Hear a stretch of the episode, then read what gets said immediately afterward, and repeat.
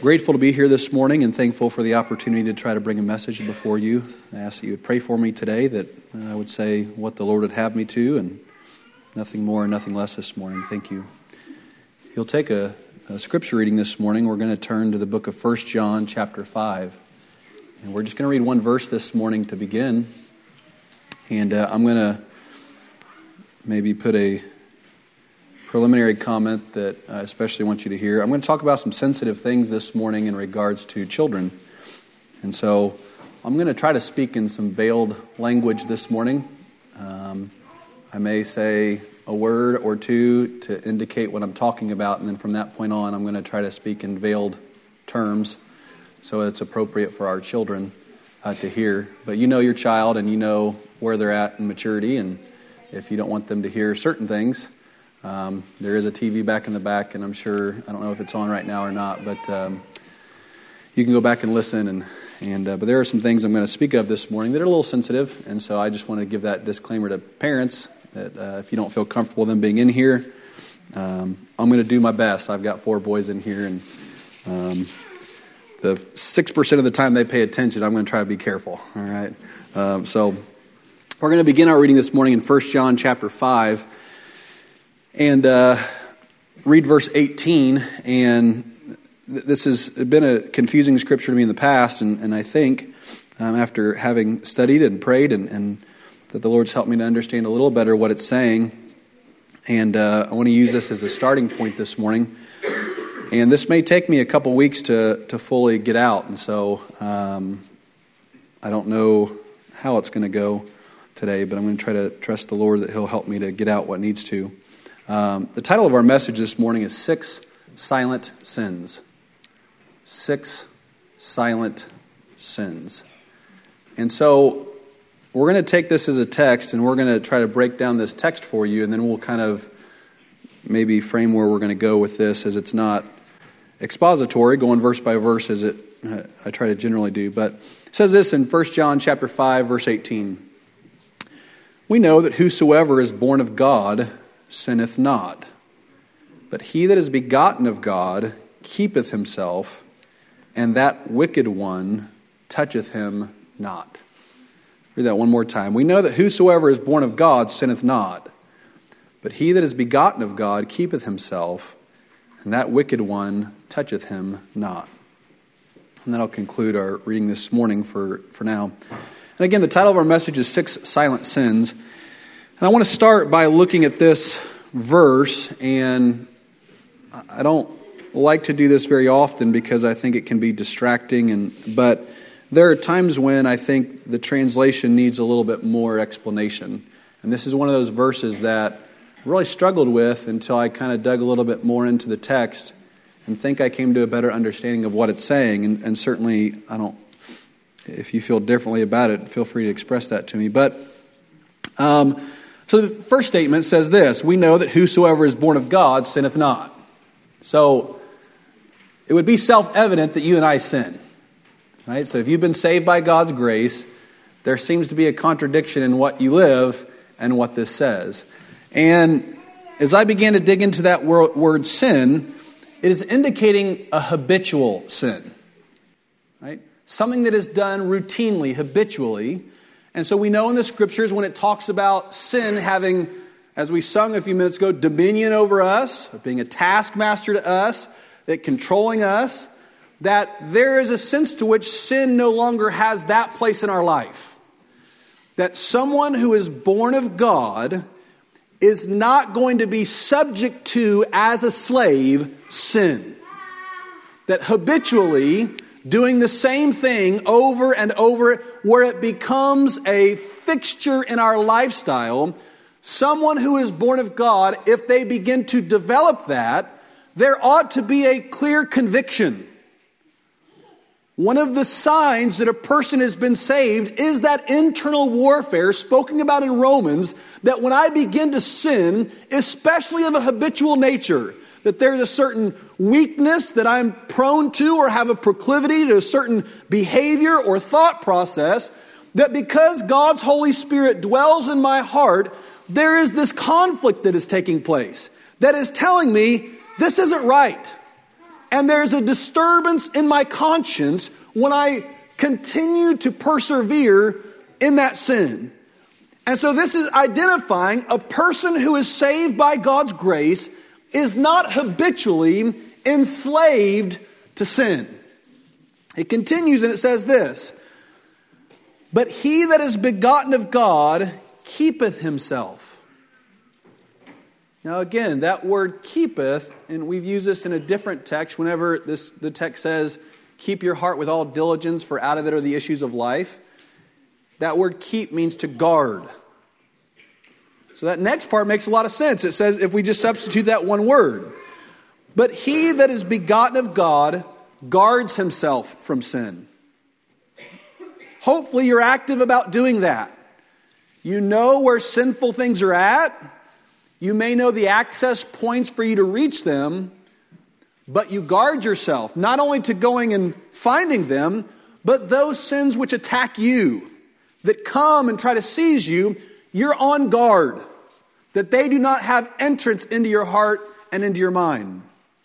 And then the last one here says this And that wicked one toucheth him not. Now, the word toucheth there means to fasten to. And that's a very helpful, there's other scriptures in the New Testament that uses the word touch. Let a, uh, it is good for a man not to touch a woman, 1 Corinthians.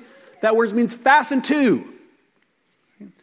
And so, notice in those two phrases put together, as Christians, those begotten of God, we guard ourselves. And as a result, the wicked one, Satan, cannot fasten to us because we're on guard. We're protecting ourselves from the attacks that Satan has.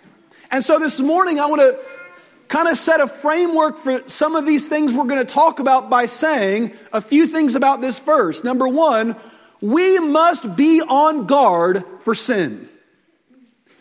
Now, that's easy to do in other people. Or, in other words, it's a lot easier for me to identify, and there are many people who perhaps in our weakness we keep a running log of the sins of others. And we note very carefully all the things that they do wrong, and we, when we hear messages or whenever perhaps a conversation with a spouse or a child or a friend comes up, and we know that they're habitually guilty of something, and they perform that sin again, we can, in our sinful minds, keep a very detailed log of their sins and shortcomings and fallings.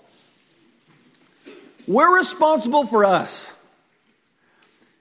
And I would say this when, when we're if you switch around your tendency and my tendency, rather than trying to protect myself from any accusation of sin, do the opposite to yourself. Try to indict yourself of sin. Look back at the things you do and the attitudes that you have. And even as we go through these messages, there are, or this message, there are some things that you might say, I don't struggle with that. That's not something that I have a natural proclivity to. And then there may be others where you say, ouch. I heard a preacher say one time, if you can't say amen, say ouch, right? And there's possibly some truth in that. But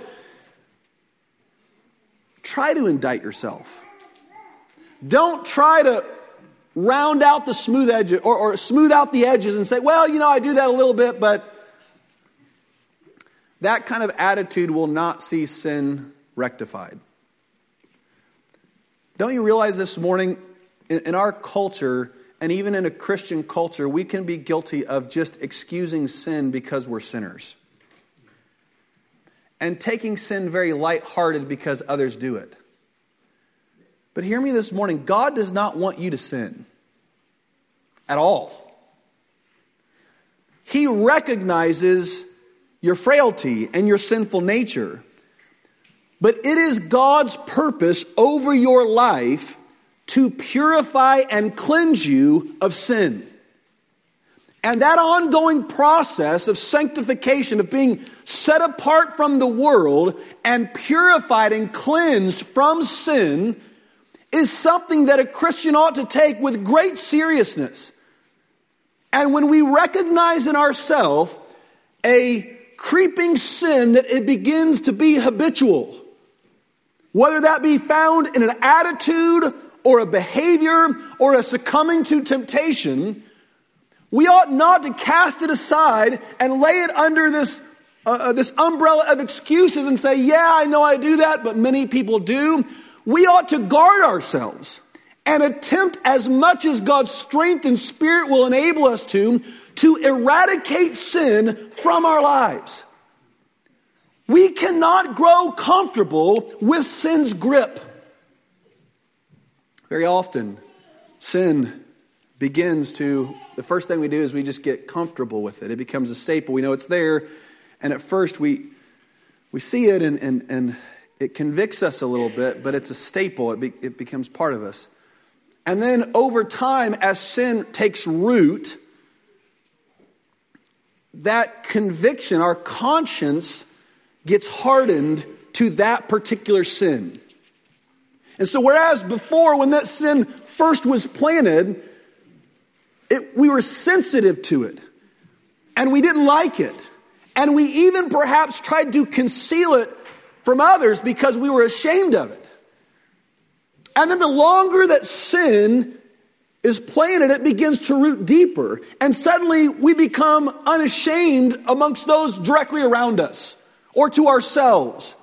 Or we begin to excuse its existence there. Or we justify it because of circumstances within our own lives or, or the behavior of others towards us. And then it gets to this dangerous place where it becomes a necessity in our life. Where that sin, if we try to rip it out, it has so become so deeply rooted into who we are that it takes a part of us with us. You ever ripped out a, a, a, plant? And what does it do? Very often, it, it's especially those that are deeply rooted, when you pull it out, it can leave a, a huge hole because it rips out everything around it. And the dirt that it was planted in comes with it. And very often that's how sin is, is when then we try to root it out, it takes a big piece of us with it and it's painful. This morning, especially if you are a younger person and you've not had the opportunity for the longevity of sin to root too deeply, dig it out early. Identify it. Listen, there, and uh, before I get into our first thing here, there is a church culture that exists in the world that if I am guilty of sin, I've got to hide it from all of my church family and friends because they'll think poorly of me. And that's a lie from Satan. We're here for that very reason, the Bible teaches us. You that see a brother who is in sin, ye that are spiritual, who sees a brother in sin, help him. That's in Galatians. I summarized that. I wish I could quote it here, but we're to help them. Being careful ourselves that we're not caught away with the same thing. Don't let the shame of revealing your sin to trusted people prevent you from uprooting the sin and letting it grow deeper. You ever met those? You ever seen those weeds that they grow and they, then they, they strangle out the roots next to them of the good plants. That's what sin does in our life. The fruits of the Spirit love, joy, peace, long suffering, goodness, kindness, you know, all those things. Galatians also mentions. If you want those things strangled, allow sin to grow next to them. And then those spiritual qualities that God is trying to place in you are going to be choked out by the sins that you tolerate their existence. This morning, we're going to try to talk about sin today. And I'll acknowledge to you before that very often I'm hesitant to do this because of my own sin. I'm afraid of the phrase, physician, heal thyself. I have no defense for that. I sin. I sin and I loathe my sin. And if you hear me say something, you say, Yeah, Brad, that's you, Brother Brad. Don't negate the truth of the messages for the flaw of the messenger. I'm glad that I can preach things better than me. I'm glad that I can set a focus that says, don't, don't reach for me, reach for that. Follow, because I can preach to you a man that you can follow that was guilty of no sin, who was tempted in all points, but did not succumb to them like you and I. The first one this morning that I would like to talk about is sexual impropriety. Sexual impropriety. Impropriety means that which is inappropriate. Again, I'm speaking this morning to some degree in some veiled language. Instead of using that word, I'm going to say intimacy. Okay, so that's what I'm trying to substitute this morning for little ears today. I'm talking about all kinds of sexual impropriety. Now, listen, we live in a culture today that is immersed in sexual impropriety. You cannot pick up your device in a day without something as an ad or something flashing on your phone. I have been horrified at times when I put a little kids show on YouTube for my children. And within 10 minutes, there's an ad of something grotesquely inappropriate. And I think, how in the world can the culture at any level think it's appropriate to even expose kids to that world, even in its appropriate manner? Right? Like there's an appropriate time to expose your kids to the right side of that, and it is definitely not while they're watching Paw Patrol. Right? It's definitely not while they're watching in their innocent mind those things. But this morning, when we talk about intimacy and impropriety in that area, that's a very large swath. That's a very large umbrella that we're talking about this morning. Right? The Bible identifies, and we can turn to 1 Corinthians when Paul is talking about those who will not inherit the kingdom of God. And he begins to give a list of different things. And he talks about thieves, and he talks about uh, those that are swindlers, and he talks about uh, those who are first adulterers.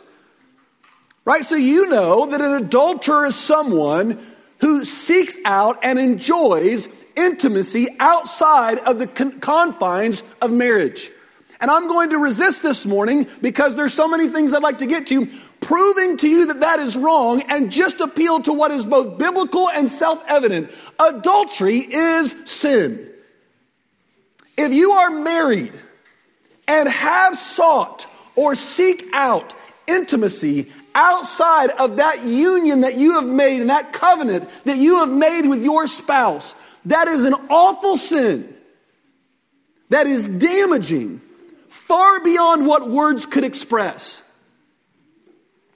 It ought to be avoided, it ought to be condemned. And listen to me today, there ought to be a conviction in your heart because this is how perverse that our culture has become that they make movies and TV shows where the storyline is so intricately written in a way that you begin to root for adultery. Do you recognize that's how much that our culture hates God's institution of marriage? That they will design a storyline where there is a man or a woman that is so hateful and negligent of their spouse, and then that person, that uh, uh, that uh, that uh, victim of that relationship, goes out and finds somebody else, and they become interested in that person, and that person is so kind, and that person is so loving and considerate of them, and then in your own heart you begin to root root for divorce and adultery. Here's what I would say resist those. Don't look at that. Don't watch that. Don't allow Satan to nullify, don't allow Satan to numb your supposed to be abhorrence of sin. Sin is an offense against God, and He hates it. And for us to find leisure and entertainment and perhaps even delight in what God abhors is not right. Be careful what, you know, there were preachers 50 years ago, probably that stood in this pulpit, I would guess, who preached against TVs at all. Because what they knew is that that was an entrance into your home. Ladies, would you let a woman who is known to have committed adultery with a bunch of men in your house? Would you let them in your house? Probably not. So why do you let them through your TV? Men, if you knew that there was another man who was after your wife, would you let him into your home? Of course not. Why do we let him into our homes through that device when we can change it? Wisdom of the little song, be careful, little eyes, what you see, is applicable. Be careful, because here's the other thing. First, it's, it's a sin against God. God is offended by it, and what offends him ought to offend us. But secondly, there are little eyes that watch. There are little eyes that see what we watch. And our tolerance of it may be misunderstood as approval. Got to be careful what we let in our home. Adultery is sin, in every form of it, whether it's delighted in TV or whether it's practiced in life. It is sin. Fornication. This is a more tricky word in the Greek. I'm not going to get into the depths of that this morning. I'm going to use it how I think it's referenced most of the time here and how we use it in our culture. When you have sex before marriage, that is sin. Again, that's not something that's talked about a lot today. For I'm, I think because it has become so normalized. You know, there are statistics, and you can look up different things. Uh, the Barna Research Group is a Christian research group, and there's other research groups, but it's in the near 90 percentile high school students which have supposedly done that before they graduate. So, essentially, very often people avoid condemning it for two reasons. Number one, they say it's natural. It's natural, that's what you ought to do. And secondly, I think the number one reason why people avoid it is because most people are guilty of it. And so, in condemning it, they condemn themselves. Well, remember this morning, we're not trying to protect ourselves from sin. If we're guilty, we're guilty. And what we don't want is others going down the same path, the harmful path of sin that maybe we went down, just so we can find some common bond in sin. No, what I would rather be the case is what often the writers do is they use their sin as a way of saying, don't go that way. Don't do that. I made a mistake and I should never have done that. And God forgive me, and it still haunts me. We should use our sin in that light to try to spur children and young people away from that. But listen, that kind of activity, we could go to 1 Corinthians, I believe it's chapter 6, verse 9, tells us flee fornication. Flee it. Now that means to run from it. Now, if we really break down what that means in a practical sense, that means if you are in a situation, listen, if you're a young person this morning, let me tell you, every person that has been married has been your age and has felt the burning, as the scripture says, for the opposite gender. And it is a burning, it is a fire within where you have this very natural physical desire and when you put yourselves in positions and then Satan convinces you that you can be in these positions, but you have the power to control it, listen, you have been deceived. You don't. It's a fire you can't control. It will, if placed in the wrong position and situation long enough, control you. That's why Paul says, Run from it. I don't, very often I hesitate to say things because when I really think about what leads to my hesitation, it is cultural acceptance. Because this is such a cultural norm today. But I would say when we really think about what the scripture teaches and you go through the verses of the Bible, and then you think about your own experience, both, it's not wise for a young man and a young woman to be alone together. It's not wise at all. Why? That's putting them in a position where sin is going to conquer them. Paul said, run, flee it. Now, we could give other examples. Here's another one pornography. Pornography is another one. Hear me this morning pornography is sin. And here's the sad part it is so available. More available today than it has ever been. More able to be hidden than it has ever been. People know in that industry that that could create conflict in marriage and in relationships, so they create things to help you hide it. Young, first, young man, young woman, recognize this. There's a thought that Satan plays in people's minds that, you know, I'm not doing anything, therefore it's not sin. You don't know the consequences of what you're doing. There are great consequences that I won't get into this morning of pornography very great consequences to pornography. So, what do you do about it? well, here's what I'll say about any of these things, particularly one of that nature, which can be secret and silent, which can be hidden very easily, which doesn't have an immediate noticeable consequence. If you think you're going to conquer it on your own, you're wrong. That's my opinion. That's my opinion. I want you to know that. You're not going to conquer it on your own. Very often in things like that, it is very necessary to have accountability with someone who is godly and someone who can help you in that area. Listen this morning.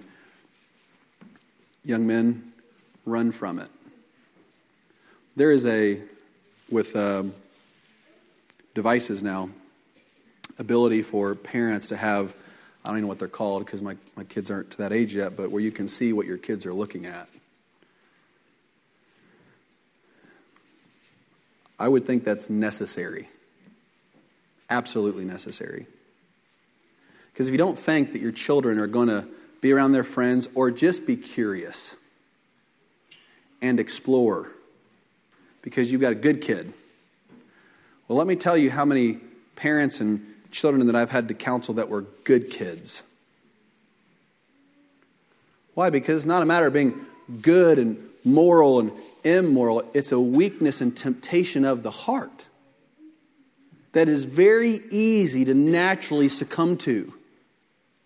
So this morning, I would think it would be essential to have that, at least up to a certain age right? Until there is more of an understanding of the consequences and how drastic they can be, that those consequences of those things, please hear me this morning, can affect you forever. Did you hear me? Forever. There are 70, 80 year old individuals who still have struggles from seeds that were planted when they were in their young teens because of things that were so addictive that they were hard to let go of. This morning, it's sin. To married men, there are natural desires that you may have, and God has given them an outlet. Don't find it somewhere else. Don't. I'm not going to dwell on that this morning too long. Here's another part a silent sin of impropriety or again, you know what I'm speaking of this morning marital abstinence. Marital, I didn't know how to phrase this one. I want to be careful with this. You know what the word abstinence means? Now add on the word marriage. Whereas there is a refusal to be intimate. The Bible tells us that there is a time for that. You can go to 1 Corinthians chapter 5 and 6, that there is a time for marital abstinence. First, you must both agree for a set time. Why? Because your minds and your heart are on something spiritual, and you're so focused on that you don't want to be distracted. But if it is going to cause a stumbling block for one or the other spouse, you stop. Paul, in that same chapter, tells us husband, your body is not your own, but your wives. Wives, your body is not your own, but your husband's. How many roadblocks, how many stumbling blocks, how much how many wedges from the companionship that we spoke about last week that you hear very often the two biggest things that lead to divorce are money and intimacy. Right? Now, there's a lot to that because what I'm expressing this morning is just physical. But in truth, that activity, though the world has defined intimacy in all forms as something that is purely physical, let me tell you this morning that it is not. It is not just a physical action that you take.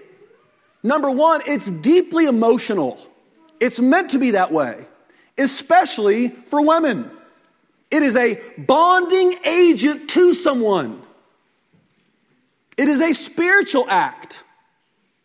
And it is a deeply relational act.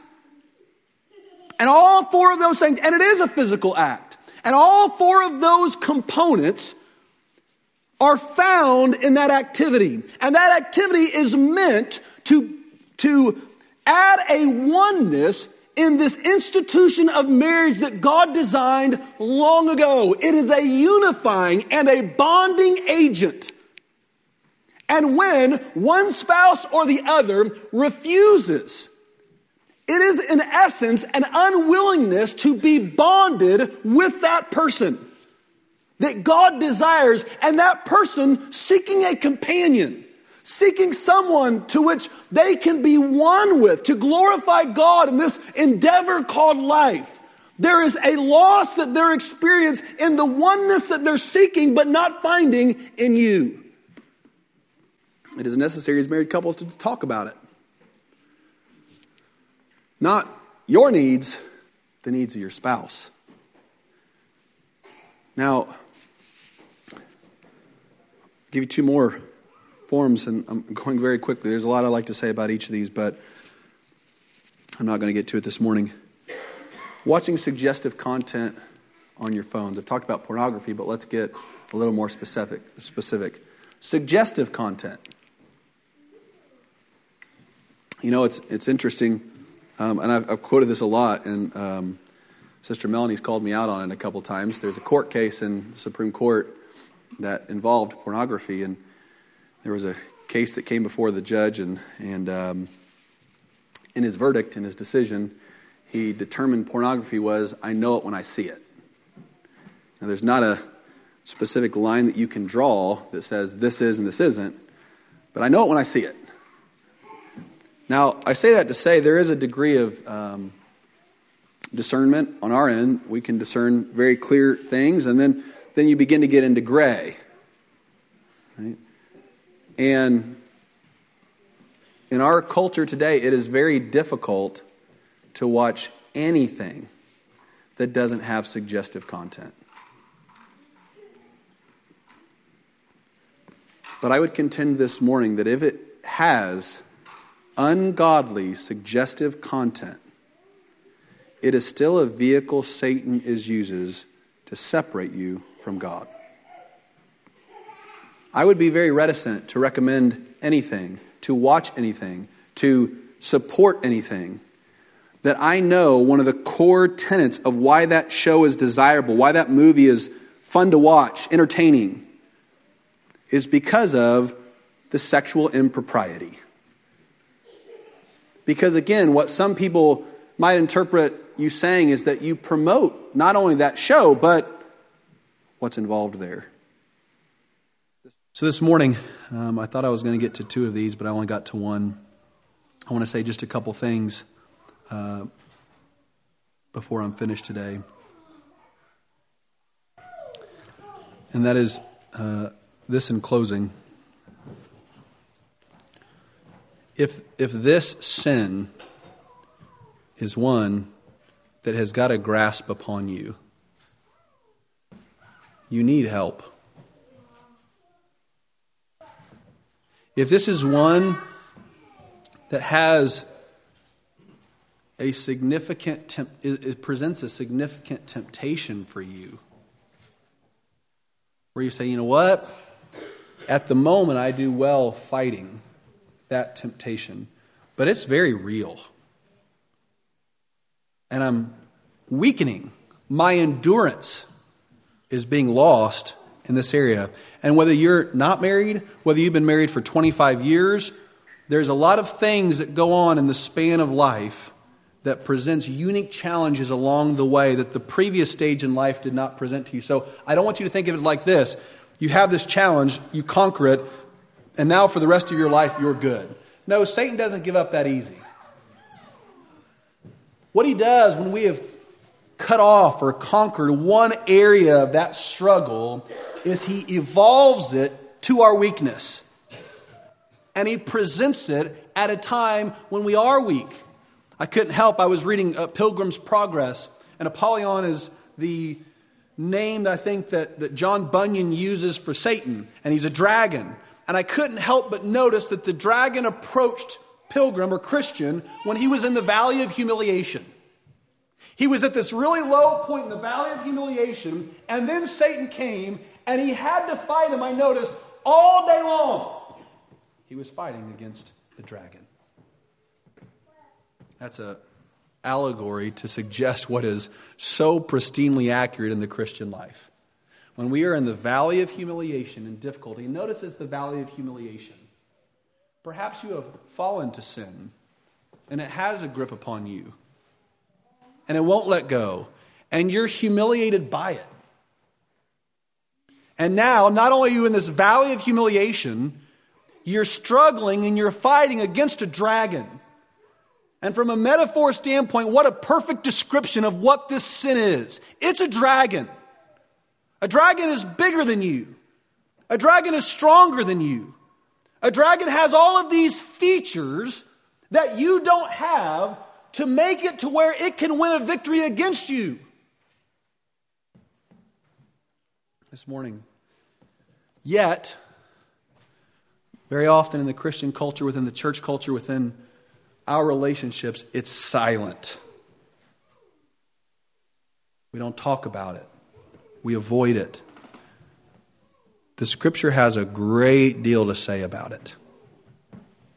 So here's what I would say this morning. I, have not even given you a breadcrumb because I've done such a poor job even bringing out some verses that I have here I was going to give to you. But let me give you a little bit of hope. Any of the things that I mentioned this morning, and there are more that I didn't mention that I thought, thought about mentioning, but I, I didn't for obvious reasons. I want you to know that the Bible speaks to them, and we can find help in them. I would say this to you find what Galatians calls a spiritual brother that you think can help you. Because let me say this the, the consequence of being humiliated, but then being set free, is a lot less weighty than the benefit of hiding it and allowing those roots to take so much more depth or grow much deeper and wrap themselves around your marriage and wrap themselves around your friendships and wrap themselves around your wallet and wrap themselves around, most importantly, your spiritual life. Because then, when you try to pull them out, perhaps all those other things are going to come with it. This morning, there is help found in God's Holy Spirit, found in God's Word, and found also in the love and affection and unity of the church. This morning, don't let the sin be silent. I'm not saying you have to broadcast it and herald it on the mountain, but I'm saying don't let it reside there silently and let Satan continue to convince yourself. Because let me ask you this question How long have you been fighting it? Have you won yet? Doing it alone? No? Has it been years? Has it been decades? So, what makes you think the next year is going to be any different? Maybe what you need is a change of strategy to address this silent, deadly sin. This morning, it's my prayer, sincerely. This is a part of what this scripture was talking about. I, I, I didn't say many of the things I intended to this morning, but guarding yourself against it Because here's the result if you don't the wicked one fastens to you. You know, in a, in a fortress, you can have all the walls secured as high as Jericho. But if you just have one sliver open, the enemy can get in. This area is open. It's amazing what it will. I'll say this in addressing this, know that the biggest obstacle to you addressing this silent sin is looking at yourself in the mirror. It's you. Not too long ago, I preached on pride in one of our revivals. Brother Ambrose was helping us in revival, and maybe it was Brother Elliot, and I preached on pride. Listen, it, it's a killer. Because if it does one thing, here's here, it does many things, but if it does one thing, here's what it does. It secures, or how do I want to express this? It, in essence, enables our other sins by not causing us to face them. If I face this sin, if I try to beat this sin, here's what people are going to think of me. If I admit that I have this trouble, here's where my this image that I have built will come crashing down. That's exactly what you need. You need the image because God has no use, and neither do other people truly, from pretense and perception. What God desires is integrity of the heart, transparency, and honesty. That when we do struggle with sin, that when we fight against it,